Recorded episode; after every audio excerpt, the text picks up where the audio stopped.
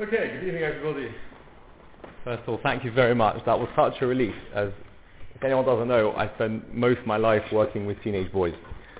So just having a room full of people, just quiet and silent and behaved, it's such a pleasant difference to what I'm used to. So thank you.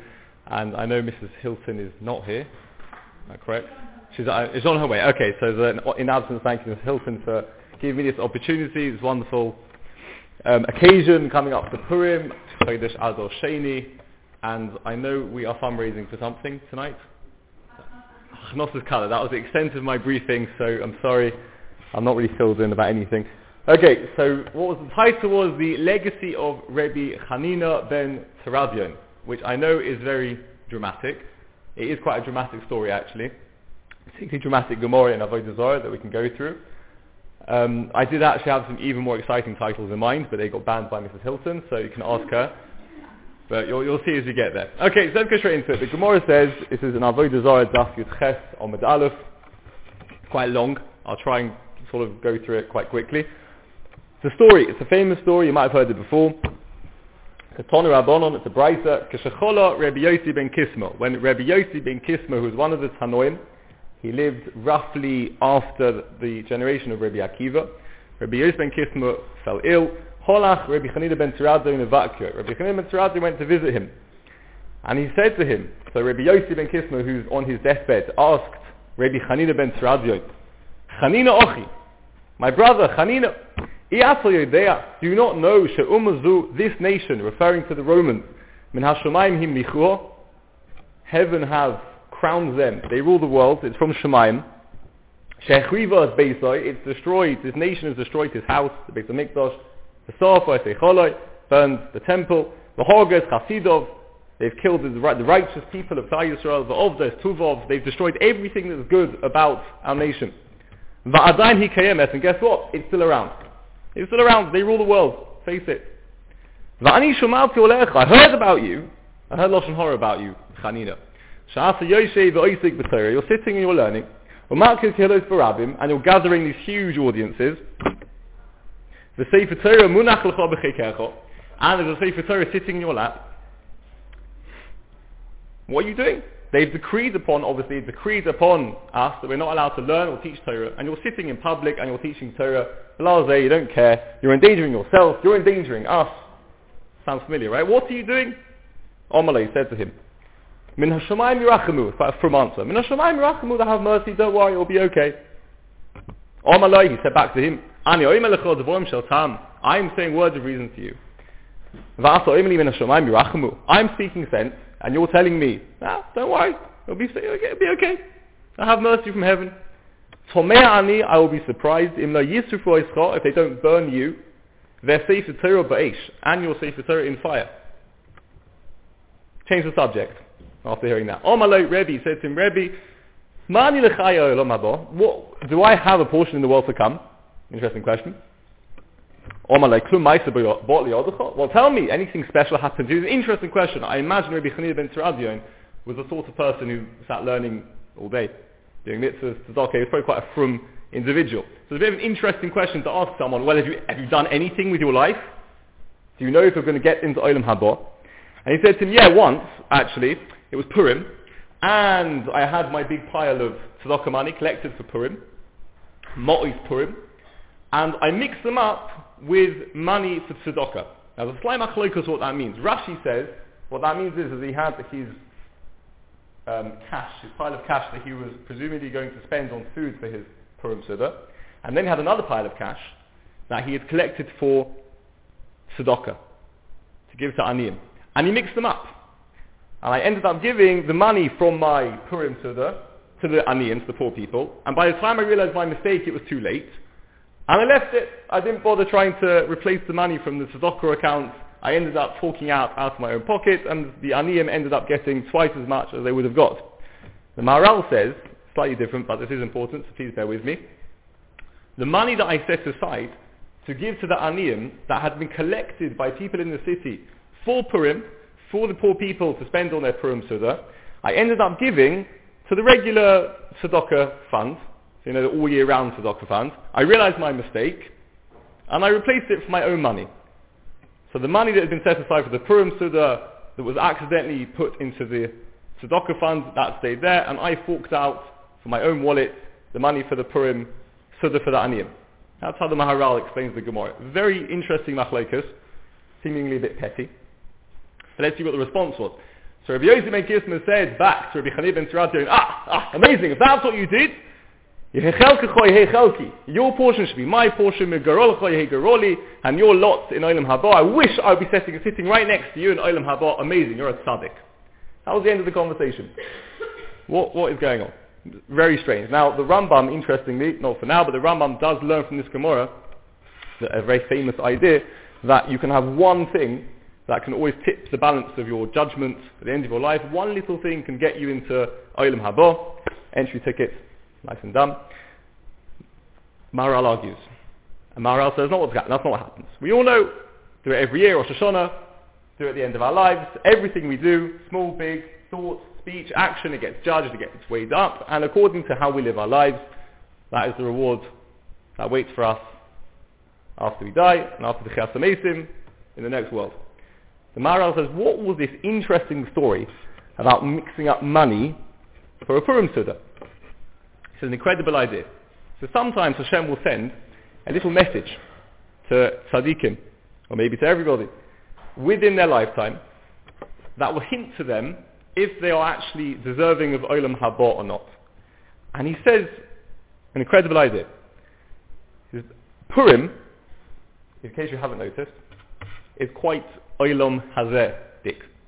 Right? We're all used to, like, there's the Yom Kippurim, it's Narizal, it's Yom Kippurim, which is a very holy, very Olam Haba sort of day where we're davening and we're fasting and the men wear kittles. And then there's Olam Hazeh on Purim where the men are not wearing kittles, they're wearing banana costumes, monkey costumes, they're drinking, they're eating, they're dancing in the street. Very different Yomim Tovim. So Purim is very much a representative of Olam Hazeh, and the money that you set aside for Purim is like the pinnacle of the Gashmius of the Olam Hazeh of Purim. On the other hand, an Oni, poor people, are people who don't really have much Olam Hazeh. Imagine the good old medieval, the fable, the story sort of poor people that you get in the Maggid books. You know, they have tattered clothes and square patches. When I was in school, we learned about Matanos Evyonim on Purim. There's always a picture of a guy sitting on the floor with like patched clothes and a little cup for tzedakah. And then we used to grow up thinking that these people would be lying around on Purim and you could just go and give them the money.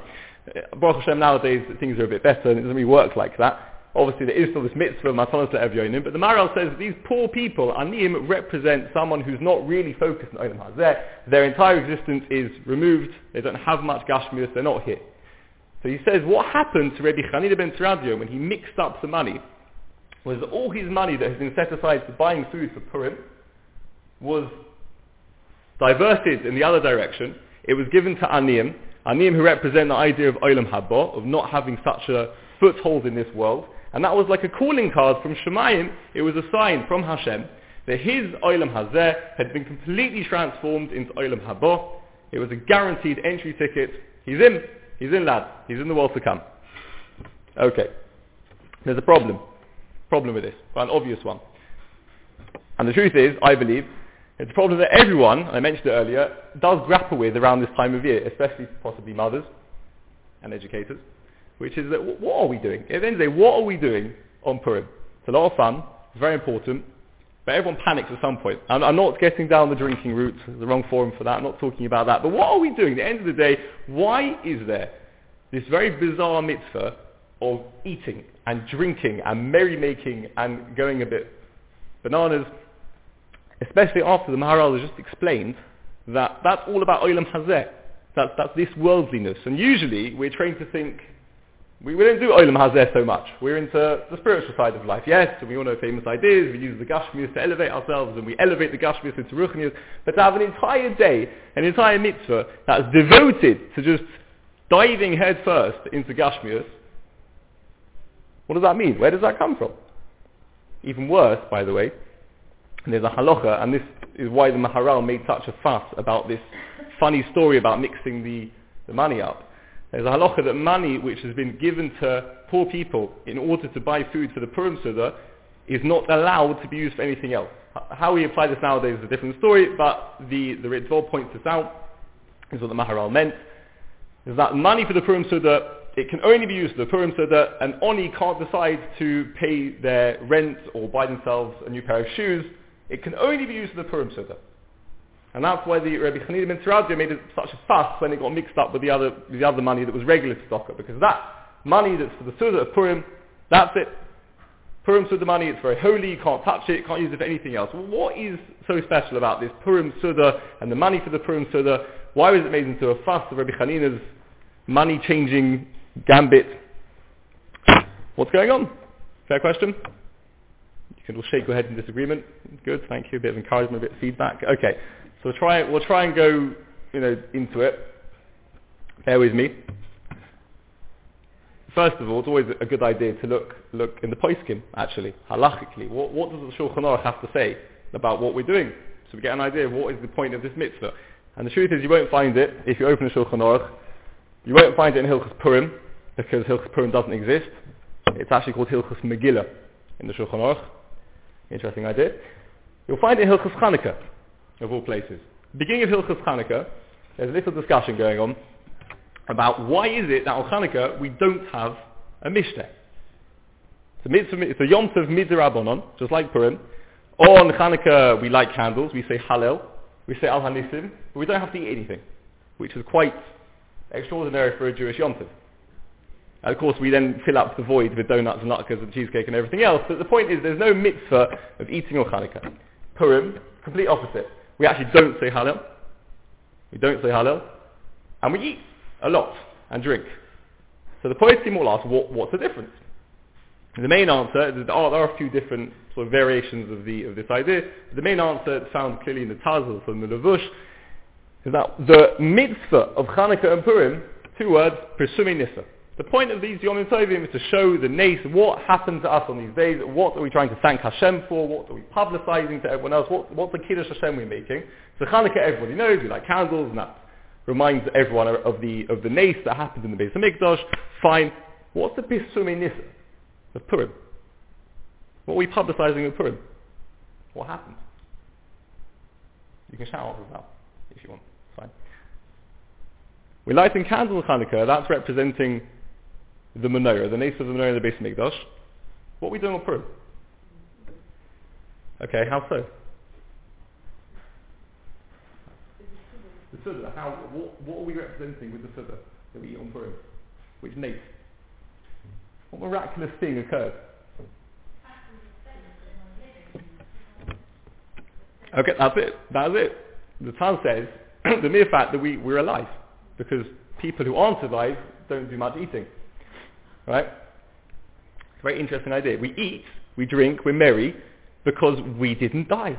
We were faced with genocide, and we survived it. Hashem saved us. So the Pesach Nissa, the nes that we are publicizing, is the eating of the Suda. Very interesting idea. Okay? Take us a bit deeper. We go a bit off at a tangent, so just try and hold on to that idea. The Rambam, very, very, very well-known Rambam, right at the end of Hilchus Megillah, not Hilchus Purim. Kol Sifrei Hanavim v'chol ha'Kesuvim afidin libotel limoisa Mashiach. When Mashiach comes, the entire Tanakh will cease to be. Famous Rambam. All the books of the Tanakh will disappear, except for Megillas Esther. It will be just like the 5 books of the Torah, which sounds like at least the 5 books of the Torah will continue to exist. And it will be just like the halachas that we learned in the Torah Shebaal Peh, that will never disappear. They're not written down, they're not dependent on any sort of book. So it will still have the Torah Shebaal Peh even after the rest of the books disappeared. Even though all of the various commemorations that we have, all the various agony that Klal Yisrael have gone through in history, all of that stuff will go as well. He brings the Pasuk. The days of Purim will never disappear. Pasuk in the Megillah, it says that the days of Purim will never disappear from the memory of the Jewish people. And there's a big explosion on the very page in the Rambam, the Ravid famously criticizes this, says it's not true, no such thing. There's a Rashba about it. Everyone got very bothered by this Rambam. It's quite controversial. What does it mean? All these books are going to disappear, and all the Yomim Tovim are going to disappear except for Purim. There's an answer, there's a few answers. But the one I'm going to pick up on is the Radvaz. Radvaz was the chief rabbi of Cairo, the very famous Talmid called the Arizal. So that gives you a resume of who the Radvaz was. The Radvaz writes, what will happen is like this. When Mashiach comes, it's going to be a very similar experience to Har Sinai. The beginning of Har Sinai, where at least the first two of the Aseret HaDibros were heard directly from HaKadosh Baruch Hu to Klal Yisrael. There was no Novi, there was no Moshe, it was direct, Peh, the Pasuk says, mouth to mouth, Hashem spoke to the Jewish people. Wonderful experience, so wonderful by the way, they died. The Medrash says the Neshama just left the body. They just died twice. They heard the first of the Aseret HaDibros, then the Neshama just left. Couldn't stay in this world anymore. Hashem brought them back to life. They heard the next one. They died again. At this point, they got a bit fed up. So they said to Moshe, look, we can't die 10 times on one day. It's too traumatic. Please, you go, you hear the Torah, we will accept it from you. From that stage onwards, the Radvaz says, the Torah began to get a bit diluted. Because instead of hearing the Torah directly from Hashem, it's supposed to be an incredible experience, even if it is a bit overwhelming, they needed a Novi, they needed somebody to stand between them and a HaKadosh Baruch Hu and you know, filter the Torah down to us. When Mashiach comes, the Radvaz says, that will disappear. You won't need any of these books to learn the Torah from anymore. You won't need Yirmiyah, Yeshaya, Yechezkel, the Treosa. I did know them in order once in my life, I've forgotten. The Treosa, that one over there. Softim, Malachim, you don't need any of this stuff. All you'll have is the actual Torah Shebichsav, you'll have the Torah Shebalpeh, and everything that we learn will be a direct relationship between HaKadosh Baruch Hu and Klal Yisrael. And he says that's exactly what the Rambam is trying to explain. What about Megillat Esther? What's the difference? Why do we need Megillat Esther? So he says, I'll tell you why. Because the Rambam carries on. He says all of the other Yomim Tovim and all of the other memories of all the bad stuff that's happened in history will disappear, and the only Yom Tov that will remain is Purim. Why? Because now we have our year, our calendar sort of goes like this. Pretty much. You get to Av sort of time, it goes really low down, Nisan, Adar goes up, it dips. And every week it goes down, Shabbos goes up again, goes down again. We have work days, we have days that aren't so holy, aren't so elevated, not so exalted. You have Yom Kippur, it's out there somewhere. When Mashiach comes, it will be static. Every single day of our lives, there'll be no work to do, there'll be no struggles with the Yetzer Hara. It's just a one long, happy relationship between humanity and the creator of the universe. Wonderful. And you won't notice Yom Tov. You won't notice Pesach. You won't notice Shavuos. You won't notice Sukkot. It's not going to give you any more of a boost than you would have had anyway. Amazing idea. Except for Purim. Except for Purim. Why Purim? But Purim is different. Because unlike Pesach, and unlike Shavuos, and unlike Sukkot, and like Hanukkah, where there was just like a little problem, we were slaves, or the Greeks were doing what the Greeks were doing, or Sukkot, whatever Sukkot is supposed to commemorate in terms of Soros. Purim, we were going to die. Terrible. Purim, they were going to wipe us out. It was genocide, so Purim's different, says the Radvaz. It was such a terrible threat, the Yom Tov of Purim will survive forever. Okay, it's nice, you know, we survived genocide, it's good. Why is it different? End of the day, quantitatively, it might be different. I think that's the right word. No, qualitatively, there we go. It might be different. It's much worse to be killed than it is to, I don't know, not be able to do bris milah, let's say. But at the end of the day, it's just another episode in the history of Klal Yisrael where they tried to get us, Hashem saved us, let's eat. Right? We know this one already. Why is Purim different? What is happening here? Okay, at this point, it's me talking now. There's some of my own ideas, so you can take them or leave them. Maybe some of it's based on Reb Tzaddik HaKohen of Lublin. If anyone wants to know where it's from, it's the sefer called Machshavos Chorutz. I can even tell you the page number, page Kuf Ayin Gimel. It's quite a long piece, and he talks about all sorts of exciting things like getting drunk and drinking when Mashiach comes and eating in the Suda of the Leviathan. Amazing ideas, but it's basically based on this. I'm going to try and tie it in. Take it or leave it. Some of my Chidushim. It goes like this.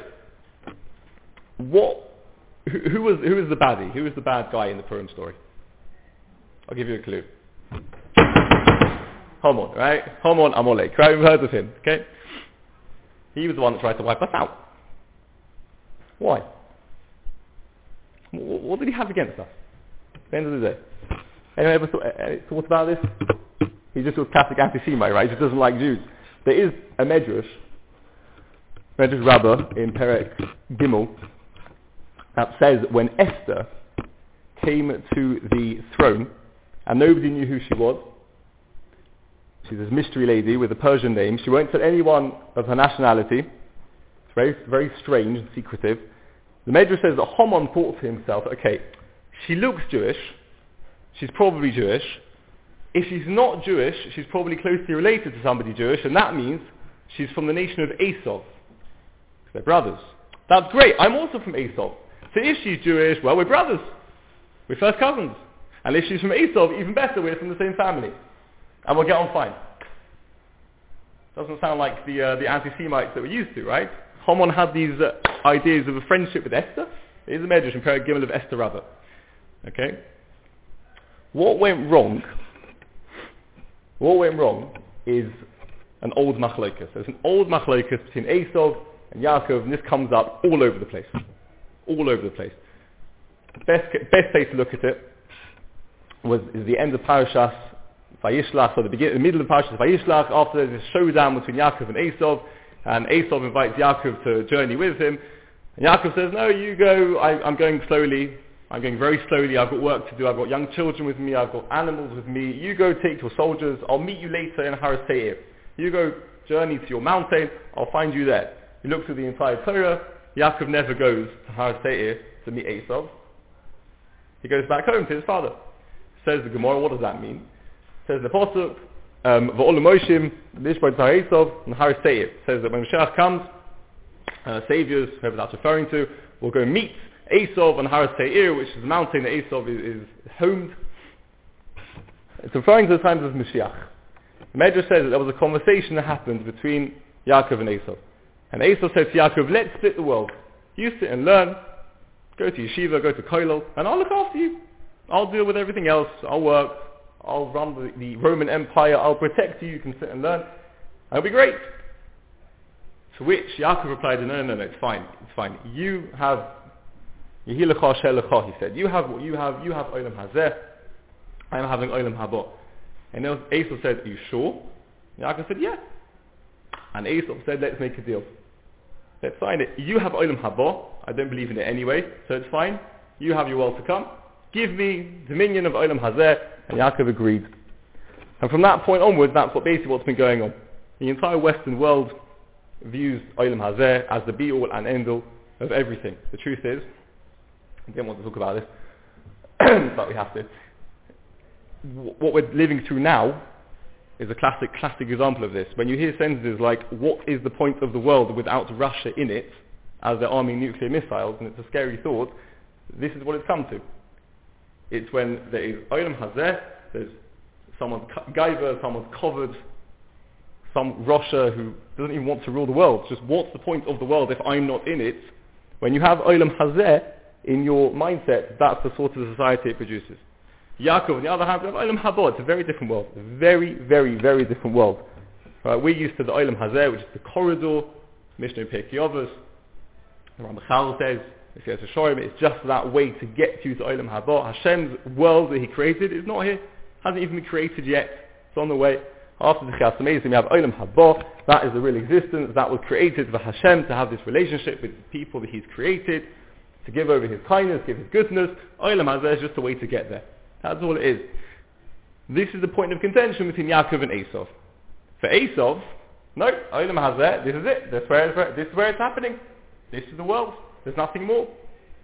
For Yaakov, I'm going slowly. I've got children, I've got animals, I've got work to do. Olam Hazeh is the way forward.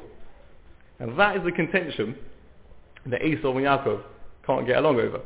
What happens to Haman? There's someone called Mordechai. Mordechai won't bow to him. Why? Because I'm more important than you. Because you don't deserve my honor. I'm sorry. You are Haman. I'm Mordechai. I'm a Jew. I'm a Tzaddik. I'm a Talmid Chacham. I don't bow to you. Your world doesn't need to have me in it. From that point onwards, what happens to Haman? Goes back home. He is the Adolf Hitler of the Persian Empire. Because one Jew won't bow to him. In Esav's world, there's my Olam Hazeh. Everybody has to fit into that. If there are Jews in this world that are a constant reminder that there's something more, there's going to be din v'cheshbon. Every single action that I have and do and thoughts and speech, everything's going somewhere. I've got to stand accountable for that. That's the point that Esav can't stand. Haman sets out to wipe out every single Jew, men, women, children. And like we said, that was the tzorah. That's precisely what we are publicizing on Purim when we eat. We're making merry just to be mefaresim the nais of Hashem, saving us from the hand of this maniac. Okay? Getting a bit clearer, I hope. Okay, let's go back to the story of Rabbi Chananya ben Teradyon. Let's look what happened to him. Okay, end of this part two. So part one was, let's just recap. He went to visit Rabbi Yosi ben Kisma, and Rabbi Yosi ben Kisma told him off for provoking Esav, for ignoring them and learning Torah in public when they banned it. And he says, oh, don't worry about it. Eventually he promises to be an Olam Haba. What happens? The Gemara says, I'll do it outside, running out of time. There's the Gemara that a few days later, excuse me, Rabbi Yosi ben Kisma finally died. He was nifter, and interestingly, it says Kol Gedolei Romi. All of the upper sectors of Roman society, I don't know what it's referring to, the Senate, they all came to bury him. He was obviously well politically connected. They came to bury him. They came to give him a hesped, and that's what happened. And on the way back, guess who they bumped into? Rabbi Chananya ben Teradyon was sitting, as he was doing, teaching Torah in public. And that's not the sort of person you want. I mean, if you're sitting doing that, the people you don't want barging in on the session is the entire Roman government, presumably with a bunch of soldiers wielding sharp pieces of metal. So unfortunately, Rabbi Chananya ben Teradyon was arrested, taken back to Yerushalayim, sentenced to death. We know the story. He's one of the 10 Harogei Malchus, by the way. So you know what happens? They wrapped him up with his Sefer Torah. They soaked cotton wool in water, covered him in that, and they set it on fire. The idea of the cotton wool being prolonged his agony. The Gemara is very graphic. Right, it says that the fire was consuming him, and his Talmidim said to him, Rebbe, what do you see? He said, I see letters flying off the Sefer Torah, going back to Shemayim. And they said, Rebbe, open your mouth. I think the idea is that you should die quicker. And he says, I'm not going to quicken my death. Even by 1 second, I'm only doing what Hashem told me to do. It says that the Roman executioner actually made a deal with him and says, Rebbe, if you promise me that you'll take me to Olam Haba with you, I'll take some of the cotton wool off your chest and you'll die quicker. And he said, fine, it's a deal. And that's what happened. The executioner took off the cotton wool and jumped into the fire with him. They both died. And as they both passed away, a bus call comes out and announces that the executioner and Rabbi Chananya ben Teradyon are mezumun l'chayei ha'olam haba. I don't know how to translate mezumun, because in Ivrit it means invited. That's probably the wrong word. You say hareini muchchanu mezumun. You heard that before? I'm prepared. They are designated. They are set aside. They are definitely in olam haba. That's the end of the Gemara. I'm sorry if it was too graphic for anybody. Okay, so that's what happened to Rabbi Chananya ben Teradyon. There's the Maharal. There's another clue in this Gemara. So this idea that Hashem was sending these hints to everybody, that Rabbi Chananya ben Teradyon was guaranteed a seat in Olam Haba. The fact that the Sefer Torah was burnt with him. Because the Gemara says that as he was dying, his daughter, who actually was also arrested by the Romans at the time, his daughter said to him, Abba, erecha b'kach, so that's happy. Why do I deserve to see you like this? To which he responded, listen, if I'd been burnt by myself, I don't know if he said it in that tune with the sun, but I'll do it anyway because it's a Gemara. If I'd been burnt by myself, then fine, you'd have a point. Now I have been burnt, the Sefer Torah in me. Now I've been burnt together with the Sefer Torah. I'm sorry, I know this is the controversial part of the speech, and you walked in just for that. So please don't worry about it. Now I've been burnt together with the Sefer Torah. Me, Sheyivakesh El Boino Shel Torah, he who is going to take vengeance for the disgrace of the Torah. Hu yivakesh es boini, he's going to take vengeance for the disgrace that's happened to me. And with those words, he passed away. Says the Maharal, there's another clue over there. The Sefer Torah was destroyed with him. What does that mean? He says everything about Rabbi Chananya ben Teradyon, all the way from that money set aside for the Purim Seder that ended up going to Tzedakah, so it went from Olam Hazeh to Olam Haba, to the fact that his Torah, the Torah that he'd been learning from, lost its physicality. Right? Where did the Torah come from? Originally, before Har Sinai, heard this idea, Shemayim, it was black fire on white fire, it was a completely spiritual concept that Hashem forced into a physical world. It says the Torah of Rabbi Chananya ben Teradyon went through exactly the same process. It lost, it shed all its physicality, the actual Sefer Torah was burnt, the ink disappeared, and the letters, the essence of the Sefer Torah flew up to Shemayim. Because everything about him was Muzuman l'chaye ha'olam haba. He'd completely transformed himself into somebody who lives in Olam Haba, and not an Olam Hazeh. Okay? So Rabbi Chananya ben Teradyon's Purim Seder didn't exist. He didn't need it. Rabbi Chananya ben Teradyon was Muzuman l'chayei Olam Haba. He was there already. He was there. He was somebody who lived in Olam Haba even while he was still alive. For the rest of us, there's another term you might have heard of. We maybe are Bnei Olam Haba. Heard this before? A Ben Olam Haba? A child of the Olam Haba. What does that mean? Like a Ben Torah. It means somebody who's influenced by Olam Haba. You're not there yet. We live in Olam Hazeh. We've got work to do in Olam Hazeh. But where are we going? Like the Ramachal says, where is our magmas nefesh, our mabat, he calls it? Where are we looking? Where's our destination? Ideally, Olam Haba. We're B'nai Olam Haba. So let's try and wrap this all together. Mitzvah of Purim. What happened on Purim? Very famous, you might remember this. The Nes of Purim was a Suda. Like the Tal says, what we are publicizing was a Suda. Which Suda happened on Purim in the story? Achashverosh, thank you. The story of, the Suda of Esther, which happened on Pesach. There is a minhag, particularly among Hasidim, to actually have I heard this thing before. There's a minhag to have a Suda on Pesach day, second day Yom Tov, to commemorate the Suda that Esther made for Haman and Achashverosh. That's that one. Why we don't do that on Purim, funny story. The Suda of Purim that's spoken about was actually the Suda of Achashverosh, right at the beginning of the story, which wasn't looked at very kindly. It was technically an Avera. They shouldn't have done it. They shouldn't have gone to drink wine there. The Gemara says, according to Rabbi Shimon bar Yochai's Talmidim, Machlokas, but according to Rabbi Shimon bar Yochai's Talmidim, that was the Avera that actually brought about the Gezerah of death in the first place. But that is the Suda that we're commemorating. So Tzaddik HaKohen says, this is an incredible, incredible idea. Another medrash, great medrash to have in your pocket. There was a conversation between Achashverosh and the Yidden at the Suda. Went like this. They're all sitting down, they're partying, they've got everything they could ever dream of having: wine, food, company, music. It's amazing. And Achashverosh walks in, as we all know, wearing the big day kahuna. And he goes over to the Jews and he says, Rabboisai. He probably said it in Persian, whatever. Gentlemen, only speaking to the Jews. Could your God give you anything like this in Olam Haba? Can you beat this? This is the life, right? And they said to him, Medrash Rabbah, Perek Vov, I think. They said to him, look, it says in the Novi, Ayin Ara Salakim Zalosacha, which means that no one has actually seen Olam Haba. We don't know what it's going to be like. It's going to be an amazing experience. And if this is it, what's going to happen when we get there?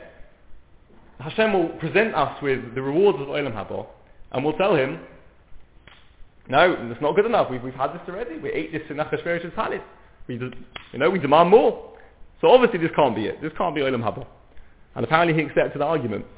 Says Rabbi Tzaddik HaKohen, that moment was the moment that the Gemara refers to.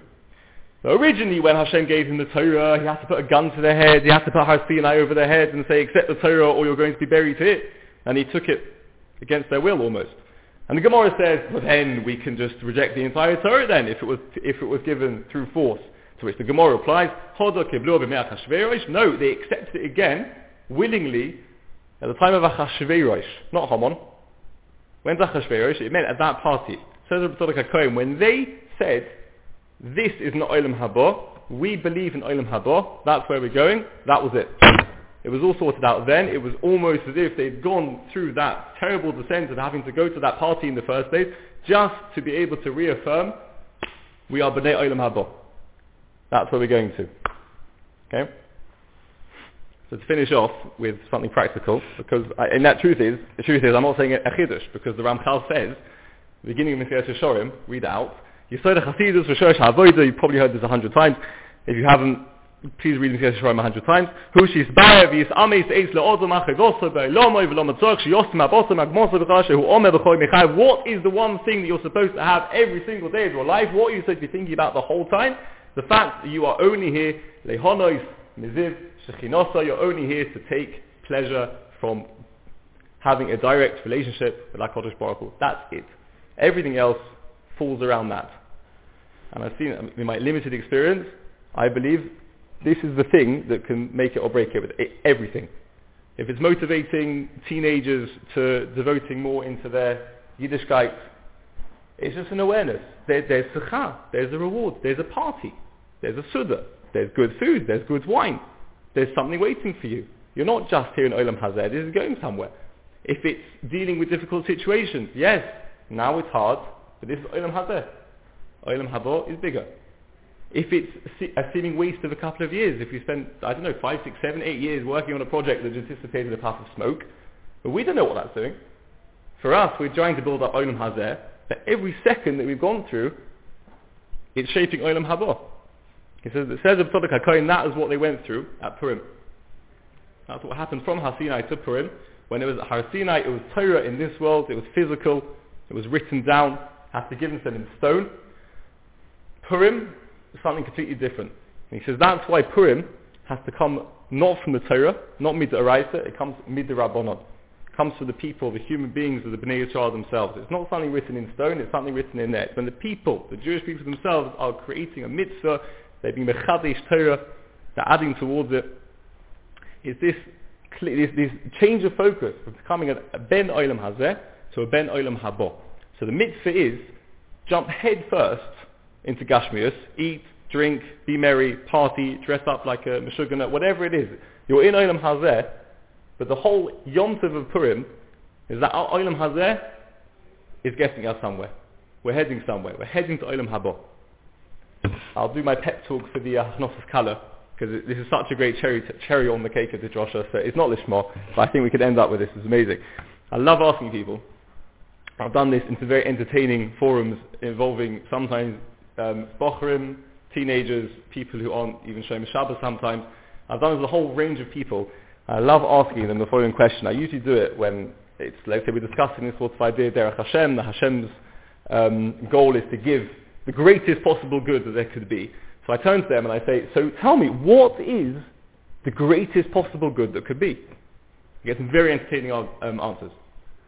Okay? What does the Ramachal say? For those who know, it's in Derech Hashem, it's in Sefer Torah, it's in Das Tavunus. It's a very philosophical, mathematical equation. What is the only thing that exists that has nothing wrong with it whatsoever? You can all shout out again. Or you can say you don't know. The answer is Him, HaKadosh Baruch Hu. That's what Ramchal says. He said in the beginning of Derech Hashem, there's nothing that exists that is perfect except for HaKadosh Baruch Hu.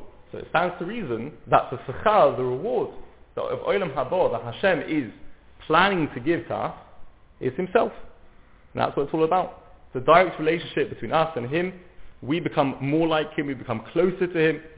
This is why so many mitzvahs are just act like Hashem, because the more we act like Him, the closer to this perfection we are achieving. Says the Rambam at the end of Hilchus Megillah, after he actually vividly describes what the Suda should look like. And by the way, you probably have heard all the Rishonim that say the Gemara doesn't mean it when it says Chayav Inish Levasumeh, it doesn't really mean you should get drunk. I'm not talking about this. This is just just throwing out the sources. Yeah? The Rambam says you have to eat, drink. He says umishtakeh. He says you get drunk. He does say that. So Rambam quite machmir when it comes to the Suda. He says eat bosor, yayin, stuff yourself. Stuff yourself silly, he basically says. But then he says, while you're having your fun, ein shom simcha gedola umfa'ora, there's no greater and amazing simcha el sameach leiv aniyim v'yesomim v'amonos v'gerim. Nothing better than remembering tzedakah. Remembering to give the poor people, the gerim, widows, orphans, gerim, because somebody who makes these people happy, and they've got nothing else going for them, listen to this, doime the Shekhinah, is very much like HaKadosh Baruch Hu. Shneema, as it says, Lahachir is Rach Shafolim, and Lahachir is Lev Nitkoim. That's exactly what Hashem does. Hashem's entire world is just to give and to lift people up. So the Rambam sort of throws in, actually, when you're there in the Suda of Purim, that mitzvah where you are engaging in Olam Hazeh because it's your corridor, proizdo, to get to Olam Haba, you could do it there and then. You can become just like a Kodesh Baruch Hu by giving tzedakah. So without that, thank you very much. It was a big zechus, slocha with the hachnosas kala, and the freilichem lechta kapurim nonu, ulechayisrael omim.